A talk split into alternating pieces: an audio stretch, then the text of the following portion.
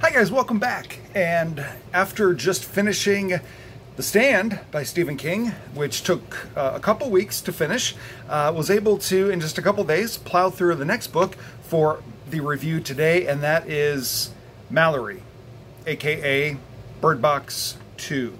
Now, if you did not read Bird Box or watch the movie and you don't want spoilers, um, thank you for watching or listening, but I'd encourage you to leave because it's a sequel.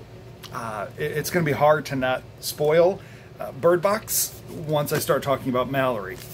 And later on in the video, I'll give you a warning, but I'll be talking through some spoilers uh, regarding Malorie. Uh, and so that way, uh, if you have already read it and want to interact a little bit more about it, uh, we can do that uh, down in the comments. So, Malorie by Josh Malerman, the sequel to the uh, smash hit Bird Box, which became a Netflix movie with Sandra Bullock. Now, again, if you didn't read the Bird Box or watch the movie, uh, this is probably your time to tuck away because once I start talking, you're going to know how Bird Box ends. So, Bird Box ends with Malorie and two children, who, for the majority of Bird Box, are simply know- known as boy and girl, until the very end when they arrive at the School for the Blind, where she gives them the names Olympia and Tom.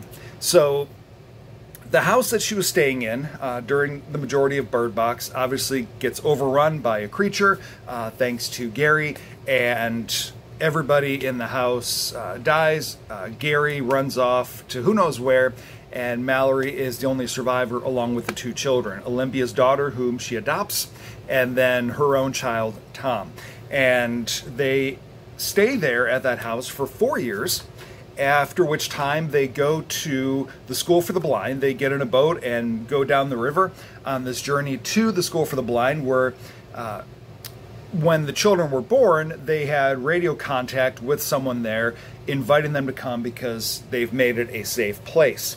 And so, after raising the kids for four years and teaching them how to survive in a world where you can't look or see, Malorie gets them in the boat and they sail down, uh, face some hardships along the way, but finally make their way to the school for the blind where they find um, uh, shelter and a safe community to live with. That brings us to the very start of Malorie, which begins with a bang because it starts with the School for the Blind already being under attack. Uh, the School for the Blind, uh, a creature has gotten in, and now the, the same chaos that happened in the house that Malorie stayed has now taken over the School for the Blind. Now, this brings up an interesting scenario because the initial intrigue with the School for the Blind was if you're blind, you can't see the creatures and they can't drive you to suicidal madness. So, what's happening now? Uh, is there a new level to the threat that the creatures pose? Won't get into that right now. So, Malorie finds the children in the midst of the chaos, and after two years of living at the School for the Blind, they head out. Uh, and they end up in a, an abandoned summer camp. And they spend the next 10 years at the summer camp. And while at the summer camp, uh, a man happens to wander through, and he's knocking on doors, and he claims to be with the census. Now, obviously, there's no longer a government; things are uh, have gone awry. But he is trying to get a sense of how many survivors are out there, where they are, uh, how they're getting along. So Malorie has the choice of do I trust him or do I not? And she doesn't, uh, sends him away, but he does leave some of the information that he's been compiling. And Malorie's son Tom is getting very restless with living in this blindfolded world, and he's desperately trying to find ways to survive and thrive in this new world. And so he's very intrigued by the idea of survivors.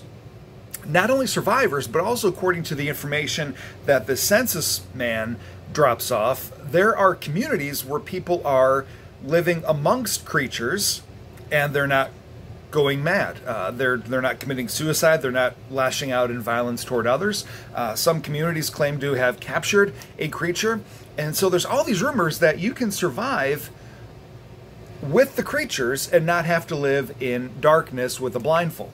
So this really captures Tom's heart, and he is now bent on wanting to get to these communities. Well, in the midst of the papers, as they read through the list of survivors, there are two names on there. I won't say who they are right now. Uh, two names that Malorie recognizes and she desperately wants to connect with. And so they begin a trek to head out to find these other two survivors to see if they're still alive after all these years. It's now been 17 years since the creatures first came and everything went haywire. So there's no guarantee that these two people are still uh, alive, but she needs to find out. And so they gather their stuff and the three of them head out on another journey. So that's where I'm going to pause it in terms of spoiler level one, uh, because I don't want to get much more beyond that and give too much away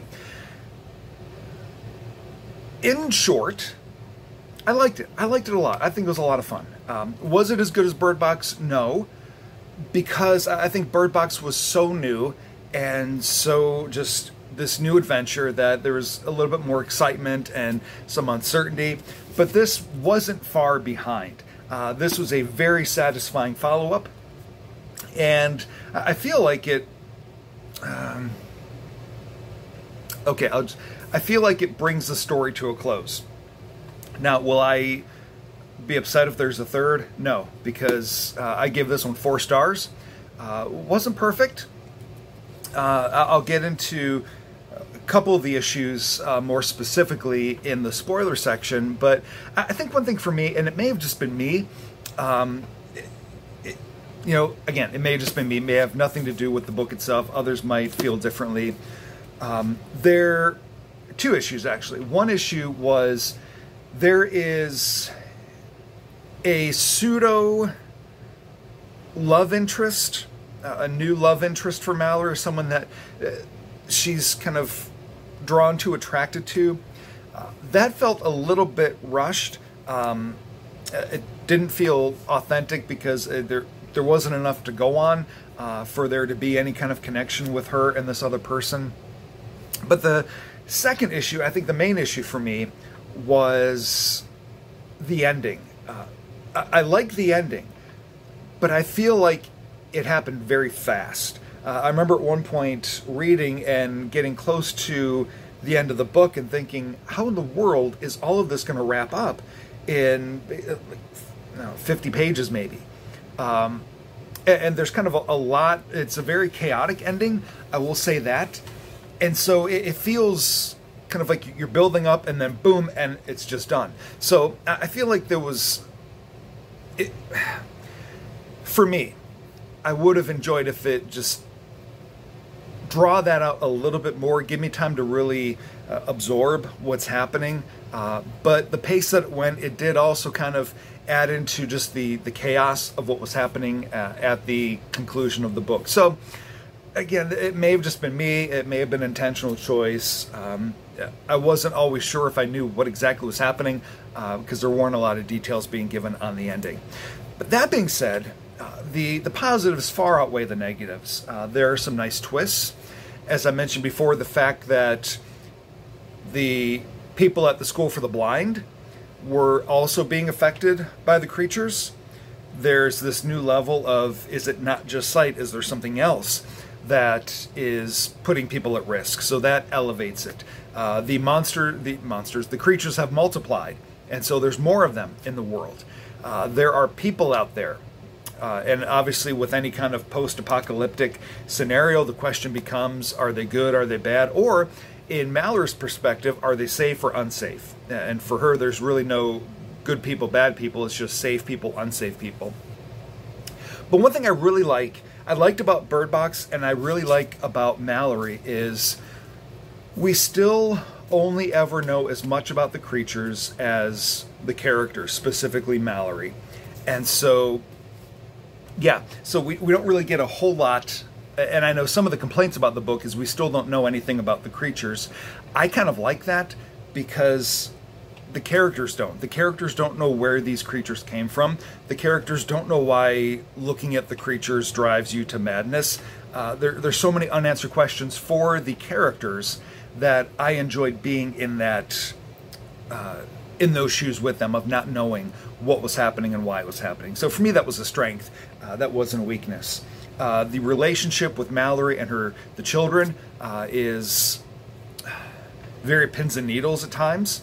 Uh, obviously, they she is still hardcore survival, live by the fold, uh, always have your blindfold. She's very militant about that. The kids are just sick of it already. They're 16. Um, they're tired of living this way. It's all they've ever known, and they hear that there's people thriving out there, and they want to be a part of that. And so that dynamic uh, becomes very, uh, really is a thread throughout the entire book of just this tension with Malorie and uh, the children. So, really enjoyed it. If you like Bird Box, I really think you're going to enjoy this. Uh, there, I've seen some reviews. Some people hated it. Um, I, I, really liked it. It was a very satisfying follow up to Bird Box. Uh, I wouldn't mind if there's a third. I don't, I don't know if there will be. Um, wouldn't mind. Uh, really enjoyed that one as well. So uh, two great books uh, by Josh Malerman. Uh, if you haven't read either one, really encourage you to do so. Now, in five seconds, I'm going to go into some spoilers. So if you don't want spoilers, now would be your time to uh, click away to another video. Thanks for watching so far, but this is more geared towards those who have either read the book or have no desire to read it and just want to find out what all happened. So, five, four, three, two, one. Spoilers, last warning. Here we go. So, Malorie's son Tom is very focused on, he wants to live as normal of a life as possible. And so he has become very inventive and creative in trying to find ways to see the creatures without going insane so they could stop living with blindfolds on all the time. Um, Olympia, the adopted daughter of Malorie, is she's not as obsessed as Tom is with just getting out into the world. Uh, she is more. Uh, what's the right word? She's more understanding of Malorie, and we find out at the end of the book. I warned you, spoilers. We find out. Uh, we get these little hints throughout the story that Olympia is living with secrets. Her big secret is she is born immune to the creatures. Again, we don't know why.